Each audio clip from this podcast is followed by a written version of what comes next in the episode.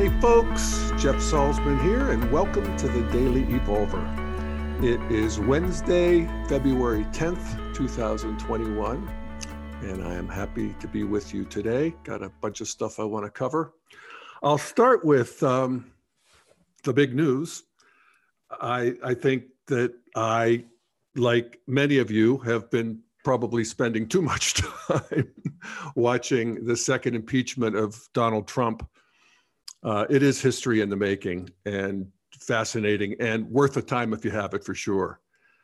But I must say, I, you know, I'm watching it with a certain resignation, a certain dis- disappointment that it doesn't look like there's going to be any big Hollywood epiphany here or, you know, some great uprising in the Senate where truth prevails and the outrage that Trump committed is roundly condemned as a message to the world and a warning through history to all the Trumps to come that no person is above the law and all that good stuff. And that's my fantasy. It's a lot of people's fantasy, uh, fantasy for people modern and above, I would say, in terms of development.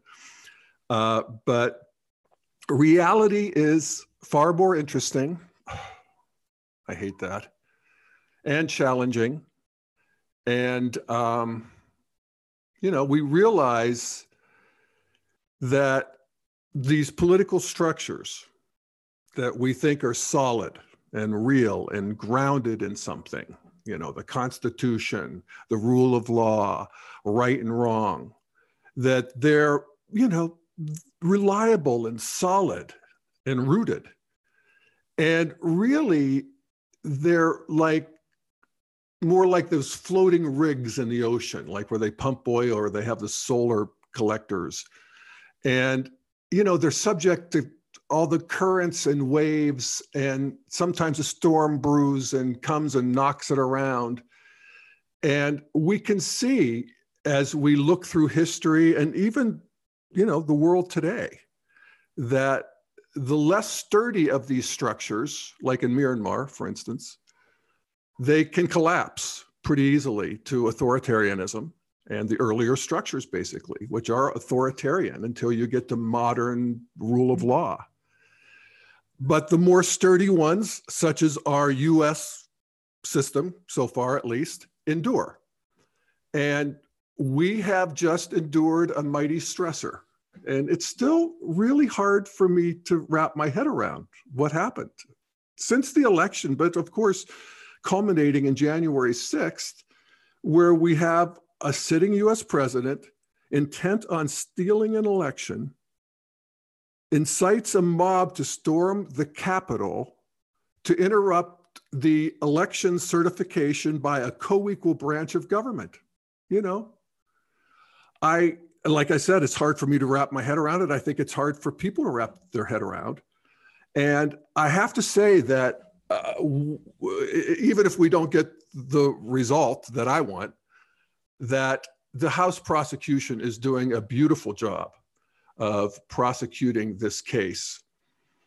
I was, as everybody, I mean, I, I, I saw it on Newsmax, I saw it on um, uh, Fox News everybody was struck by the first house manager and the video that they played and they played it on newsmax you know right all of it where it's juxtaposing trump and the mob and his role in starting and not stopping and celebrating this mob and uh, and so we watched this video and the line that still rings in my head is the house manager, the prosecutor, I'm forgetting his name, uh, but he was great. Uh, he looks out and he says, if that's not impeachable, then nothing is. And boy, that was uh, pow right in the kisser. Then there was Joe Neguse, my congressman. I think that reflects well on me because he was also very good. he has an in- integral vibe. I've met him a couple times. And um, I really, really like him. I want to know more about him. And it was fun seeing him yesterday. And he came on and he made an equally compelling case in terms of the intent of the founders who wrote the Constitution and laid out the case perfectly that the actions of Donald Trump were exactly what impeachment was called for, that, that one could be impeached after uh, one left office. And I thought it was a well, very well made case. You know, will it win the day? I don't know because we still have Trump's people coming on. And so we have Trump's lawyers come on and present the most ragged and rambling defense. Um, it, it has been panned by everybody. They were furious at him at News on Newsmax. You know, just that what a blown opportunity, particularly the first Trump lawyer. So, you know, there we are, case closed. The rules are clear, the intent of the rule writers is clear, and it's time to vote. No. But yes, I mean, it passed, uh, fortunately.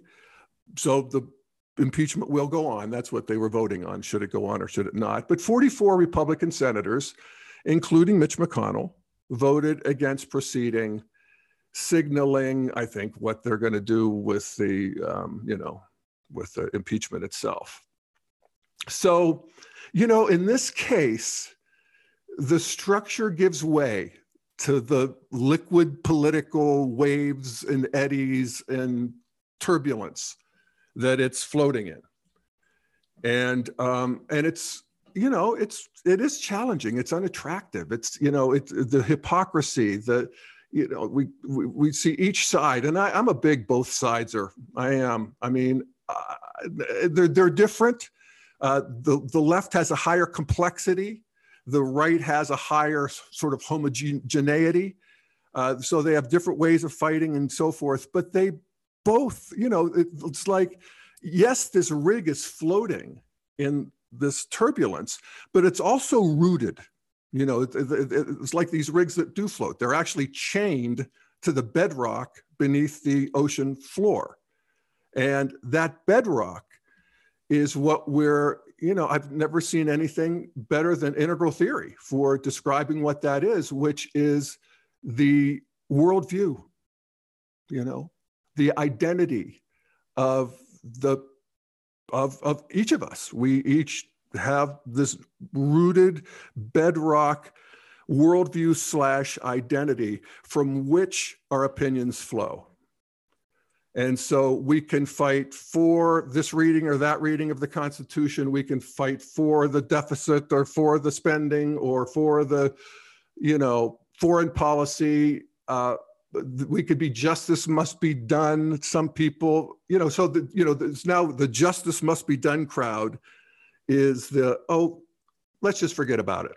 Let bygones be bygones crowd. Let's just move on. Forget about Trump or, you know, or whatever, pander, continue to pander to him simply because in our two party system, the, um, these senators for whom their senatorial career must mean a lot because you know they could do other things. They you know they don't have to keep those jobs. I don't quite get the holding on to it. I you know at any rate i don't want to psychoanalyze the senate too much.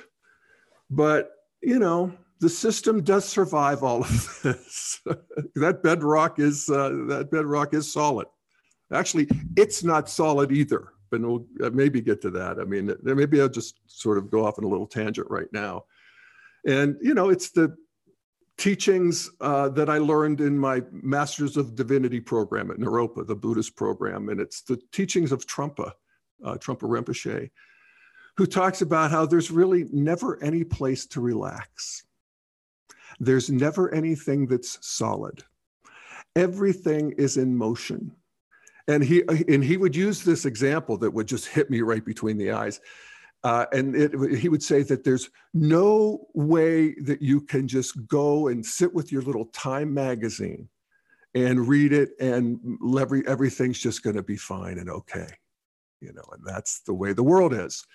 And as someone who would go and read his time magazine with just that attitude i remember that being a bracing teaching. So there is that there's there's that ultimate truth that things are just nothing solid really. This whole thing's a verb. We're verbs you know. But um you know, it, it, it, the, the, the, the system does survive. And, um, you know, our identities are very, and again, nothing like integral to me for understanding the progression of the evolution of these identities. And you know just how powerful they are not not in what you think so much as in how you think and what you pick up. It's like i could listen to a qanon guy all day talking about the pedophile pizza parlor and i'm just not going to believe it. It's just not going to you know make sense and that's true of most people modern and above but for people who are at that stage of development where things are more mythical than rational or more magical than rational. So that would be the red stage or and the traditional stage, the, the blue stage and spiral dynamics, amber stage and AQAL theory, uh, that those stages are not subject to reason in the way that the modern worldview is. And I, I saw a perfect explanation of that. People are really getting hip to this. This whole idea of tribal politics being the ultimate, you know, determiner is really a great realization that a lot of people are having in the culture. And um, one of them is uh, Bill Maher. And I use Bill as an example of, um, you know, he has a lot of proto integral qualities. And, you know, his main qualification for that designation is that he, I don't want to say hates, but he calls out uh, vociferously both the extreme left and extreme right. And I think that right then, if you get that going, that you have somebody who's extra interesting. And so he is to me. And I'm going to play a clip from his show where he talks about the religious aspects of Trump and Trumpism. And um, so here it is. We might as well be honest about what it's really about. the events of January 6th were a faith based initiative. And Trumpism is a Christian nationalist movement that believes Trump was literally sent from heaven to save them. It's right there in Senator Tommy Tuberville's campaign ad. God sent us Donald Trump because God knew we were in trouble. All right. And I'll continue in a second. I just wanted to make the point the because I just can't play the whole thing. Um, that I, I'm going to talk a little bit about what he said uh, in between, and I'll play a couple other, I think, significant clips. So he goes on to say, Bill does, that there's a lot of talk now in liberal circles about how Republicans should tell their base who still believe the election was rigged that they need to grow up and move on and stop asking the rest of us to respect their mass delusion and of course, it is a mass delusion. And, and then he goes on, and I'll. But the inconvenient truth here is that if you accord religious faith the kind of exalted respect we do here in America, you've already lost the argument that mass delusion is bad. Please, magical religious thinking is a virus, and QAnon is just its current mutation. It's the same basic plot. Q is a prophet, Trump is the Messiah. There's an apocalyptic event looming, the storm. There's a titanic struggle of good versus evil, and if you want good to win, just keep those checks coming in.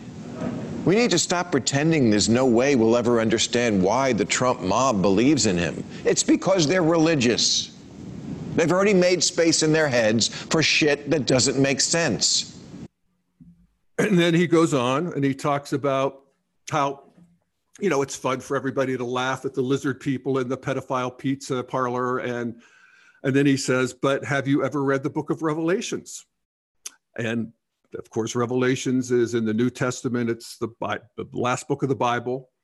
And in the Revelation, and he talks and he shows illustrations that they've got a seven headed dragon and uh, with the body of a locust and the face of a man and the teeth of the lion and the book of Revelations will tell you exactly where the world ends in Megiddo, Israel, where all the armies of the world will gather, and Jesus will come down on a flying horse, shooting swords out of his mouth. And that will initiate a thousand year cosmic battle with Satan and the beast and the Antichrist.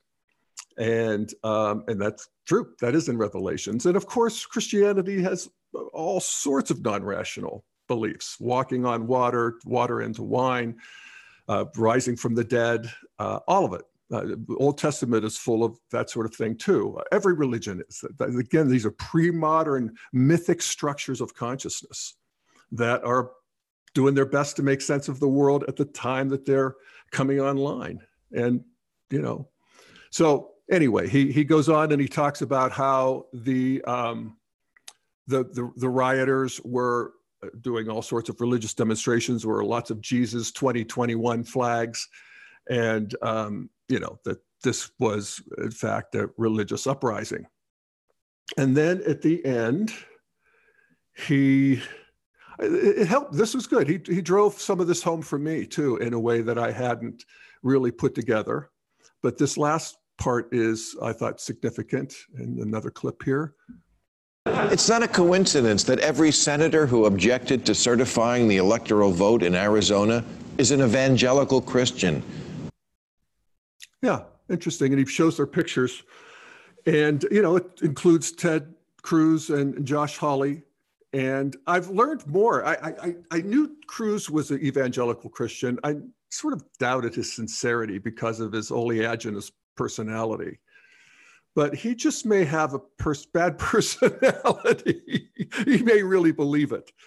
Um, there's a spectrum of bad personality, I think, and uh, you know he, he he's definitely wanting there.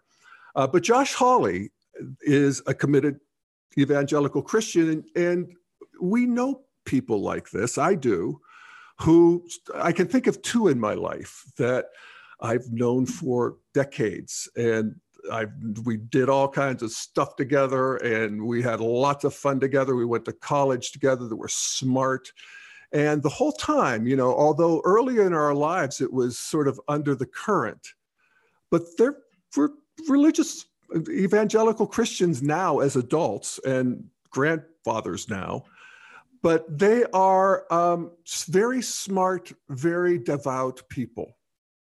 And uh, it's interesting to see that you know, it's almost, you know, integral. Maybe it is proto integral in a certain kind of way where you can hold both, but the heart you know, the heart is religious and mythical. You know, it made me more sympathetic to these Republican senators that if to the degree that they are committed Christians, then I'm sympathetic because that means that they're sincere. You know, they're they're sincere traditionalists rather than opportunistic red warriors, if you will which is the stage before traditional. That's a stage before the blue orange stage. And that's where Trump is, where, you know, you use religion as a, another tool in your power toolbox. And you don't believe it, you don't disbelieve it, whatever. It's there for you to use. And that's that's lower, you know. And so I uh, you know, I've often wondered on the show to what degree Trump may have actually got some religion in a certain egocentric way, or egocentric religion is that God is my superpower and religion is my superpower. And to the degree, I don't know with Trump. He, he's too uh, fractured of a personality for me to know. And he will be forever interesting, I suppose, even though I resent every moment that he uh, absorbs of my time. Anyway, so there you go. So there's Bill Maher, and and Bill Maher basically he's you know he's as a lot of people do he's confusing correlation with causation. He's saying that religion is the virus that infects people in politics, making them non-rational. You know, when in integral reality, these are stages of identity and worldview that out of which both religion and mythic politics emerge. So again, it's this worldview and identity that is prior to both. And I think, you know, uh, Integral helps us to see that. But I do want to sort of shift a little bit. I, I actually want to play another clip from the show, but this is a clip of uh, one of his uh, guests Charlotte Alter, which uh, who I'll get to in a second. But there is a, you know, when, when you ask what is motivating, how, how can, you know, even 30% of the population or whatever it is now, 60 some percent of Republicans still think that Donald Trump is right and ought to run again and that the election was stolen. And again, you know, Bill points out that these are, I think, pre rational people, uh, at least in their hearts. And, um, but what motivates them, and I've talked about it a, a lot on the show, is basically a resistance to the progressive worldview. That's really eh, the most important thing. They, if, if you see the world as a battle between good and evil, and they do, and you see something like the sexual revolution, start and stop there.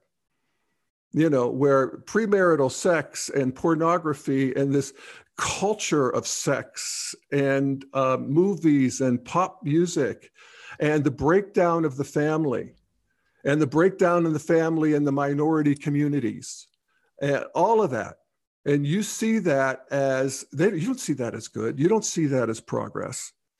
And that's not to mention the other ways in which progressive culture has ruthlessly won the culture war and relegated religion and patriotism to quaint at best and you know sinister at worst and that's you know that's they see that as a cultural juggernaut that they have to use any means to fight against including you know finding their own king kong or godzilla or whatever trump is to them.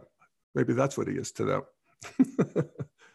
Anyway uh, so you know the biggest heresy it, it, traditionalism of course traditionalism fights all kinds of heresies of, of other traditionalists and pre-traditionalists who are using magic. Magic has to be stamped out and idol worship and all of that sort of thing. We melt down the golden calf at uh, traditionalism.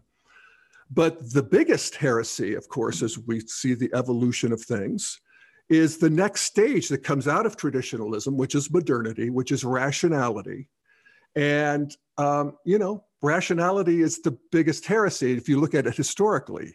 And it makes sense because rationality is like an acid wash to religious faith, it just dissolves it. You know, you could explain everything in terms of natural processes uh, that don't require an angry God or a jealous God or any of that kind of stuff.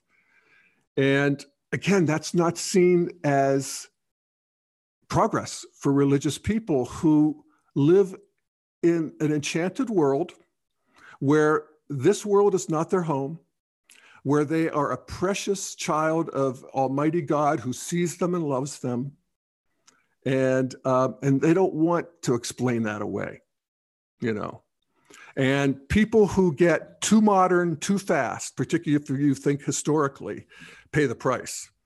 And you can ask Socrates, you can ask Galileo, uh, Spinoza, you know, how, I don't know how many people, you know, were burned at the stake for uh, it, canceled, let's say. That you know, talk about cancel culture. The evolution of cancel culture is that, you know, if you step out of line in a traditional society, you are canceled, and sometimes at the stake. Um, so, you know, every stage has its thought police we have an evolution of the thought police, of evolution of politically correct speech, evolution of heresy.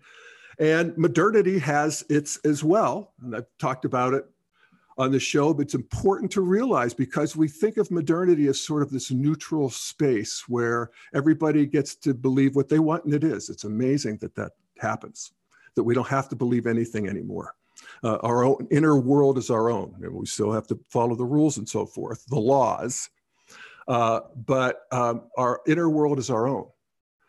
But still, if you, you know, bring religion into an office, uh, or you argue for a position in your company that that is where the basis of your argument is God told me to in a burning bush, then you see how quickly you are marginalized. Not burned at the stake, but not taken seriously. and seeing uh, be your suspect. And you know, and that's in, in a way, it's modernity's job is to wring the superstition and the brutality of the earlier systems out of the, you know, wring wring it out. But they also wring out the enchantment. And so this this is sort of the thought police of modernity, where God is not really allowed in, or spirit, and that sort of thing. So, um, so then Green comes along, and Green wants to re-enchant the world in a way. You know, they they they don't want to just be completely materialistic as the hard modernists, the hard rationalists do, and so they soften the hard materialism by bringing in the world of psychology, introspection. These are all, this is all the emergence of green, this whole inner world. And of course, all the wild and woolly experiments in religious practice. You know, you could kiss all the frogs. I did, you know, I have and continue to. And, but, you know, uh, don't ask me to surrender to any one of them. You know, spiritual, but not religious. That's the sort of byword of green so I was just going to say, I'll just cut it to the to the quick here, that integral is is coming online, and it allows us to bring it all back in a way. Um, you can be, we can be spiritual and religious at integral, and in fact, if the tier theory, T I E R theory, first tier and second tier of spiral dynamics is right, then early integral is not, we're talking yellow or teal, depending on the system, uh, and turquoise, which is later integral, are like the move between beige and purple. So it's like we're, we're now in the hunter gatherer phase of this new world where we're, we don't know what the structures are, we don't know what the rules are, but we know that we have this whole banquet in front of us and we can indulge and make sense of it and you know it's all good so um, I, I, wanted to talk about the integral heresy for a minute and just show another clip from the bill maher show and this is a young woman that he had on the show charlotte alter i don't believe i've seen her on the show before but she's a young intellectual and she wrote a book called the ones we've been waiting for how a new generation of leaders will transform America. So they're talking on the show, I'll set the clip up a, a little bit. They're talking about the controversy around the actor Armie Hammer and how he has been canceled by Mean Green now. Mean Green is post modernity progressives, and it's the whole cancel culture that we're all aware of, and we think it's the only cancel culture in the world and the only one to ever exist. But of course, every stage has it. That's my point. So anyway, he's been canceled because uh, former girlfriends have released video uh, texts of him where he's talking about eating their ribs and you know sort of a cannibalism fetish. I don't think. Uh, anybody there was any uh, human flesh ingested but at any rate I, I, don't know all the details they didn't seem to either but they were talking about bill particularly was talking about how you know awful it is that these people are you know canceling statues of lincoln and all of the you know excesses that we all know about from green cancel culture and so here she responds to him as he bemoans this. And I think she has an integral response. And I think you can see the problems that arise from it. So here we go. Men, for very understandable reasons, are now tremendously anxious.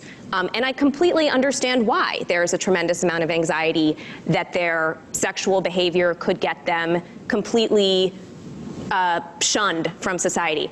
But guess what? Women have had to deal with yeah, that's that, good, yeah. that particular anxiety that the way they behave sexually could ruin their life for literally millennia. Of course. So the idea that there's now suddenly consequences that might feel, and I, I agree, are very unfair for the way for you know given that it's you're right it's possible this was consensual but i think you have to look at it in a broader context of of you know women have had to ponder the uh, extraordinary consequences of sex for all of human history, and now men are getting a taste of what. But I mean, that is all true. I don't know what it has to do with what happened last year with Armie Hammer.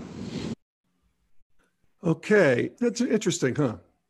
So, what she's saying, she's pointing out something that is true and seen when you have an evolutionary view. And that is yes, we have a cancel culture. Yes, it causes real suffering, anxiety. Uh, there's some people who are hurt and ruined by it. Uh, there are a, perhaps a few, a handful that are killed as a result of it. And if you look at the history of cancel culture, it, we are at a far more uh, uh peaceful and um, uh, decent stage. This cancel culture, as bad as it is, and it's bad, it's horrible, is less bad. And so the only thing you could say is, as bad as it is to have people canceled, or you know, 100 people canceled, is to have a 10,000 or a million. Uh, and, and, and when canceling means being killed or starved or shut out of society, it's way worse than losing your reputation, which is also bad. So it's this sort of evolution of bad to from, from worse to merely bad that is a tough argument to make people don't really find that that inspiring uh, and so it, it, you know that it's my cross to bear because i'm doing it all the time i just had a uh, back and forth with a friend who listens and you know he sees the world quite differently he's very um, allergic to green cancel culture and he wrote me an email where he surveyed thought leaders from all over the place, you know, from J.K. Rowling to Andrew Sullivan to this one to that one. And he came up with a list of adjectives that these people use to explain our cultural moment. And these are mostly critics of cancel culture. You could find these words. I'm going to read the list of words he sent me that they use. You could read these same words from the left critiquing the culture as well. Uh, the more corporate culture or the racist culture or the white supremacist, systemically racist culture. They're all, you know, both sides use these words. And here they are horrible, horrific, horrendous, mad tribalism, ghastly, hideous, malignant, awful, terrible, atrocious, dreadful, repulsive, vile, abhorrent, foul, disgusting, etc., etc., etc. And yes, you know, anytime somebody's suffering, anytime somebody is being treated unfairly, it's all of those things. And I do just want to note that in the evolution of how we cancel and oppress each other, it's a way better ball game now. And I just think that's worth noting. And I think it's a antidote to the relentless, it seems through all time, dishing out of this sort of self collective self-loathing that is dished out by cultural critics um, for all time. Again, I mean, I go back in history and and you know every you know if you want to be a cultural critic, make sure you loathe the culture that you're in. You know, and I think it's time to add this other piece and that that changes everything because you see that we're in a living system that is evolving towards you know yeah we're still fighting but we're fighting our way forward and it's not pretty but it's beautiful. And that we are we we are locked in a cycle of collective self-loathing which if we had it for ourselves as individuals if we talked about ourselves and to ourselves the way we talk about our culture, then we would want to go to therapy. So we could fix that and stop uh, you know all of the negative self-talk so let's stop the negative self-talk uh, i don't know if you can stop it but you know let's at least add this other piece so is that anything else i want to prattle on about yes i have all kinds of stuff here but we'll wait. It's been, um, you know, we're well over a half hour.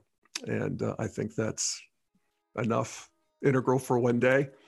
So uh, I appreciate you tuning in. I encourage you to join me and you know send this out, recommend it, and like me on Facebook and follow me on Twitter and subscribe to YouTube. And if you uh, haven't already become a member of Integral Life, uh, which is the company that sponsors this podcast, and by the way, I've been doing it for 10 years. I think this month and uh, through Integral Life. And I appreciate them very much. And I encourage you to check them out. All right. Thanks, folks. See you next time.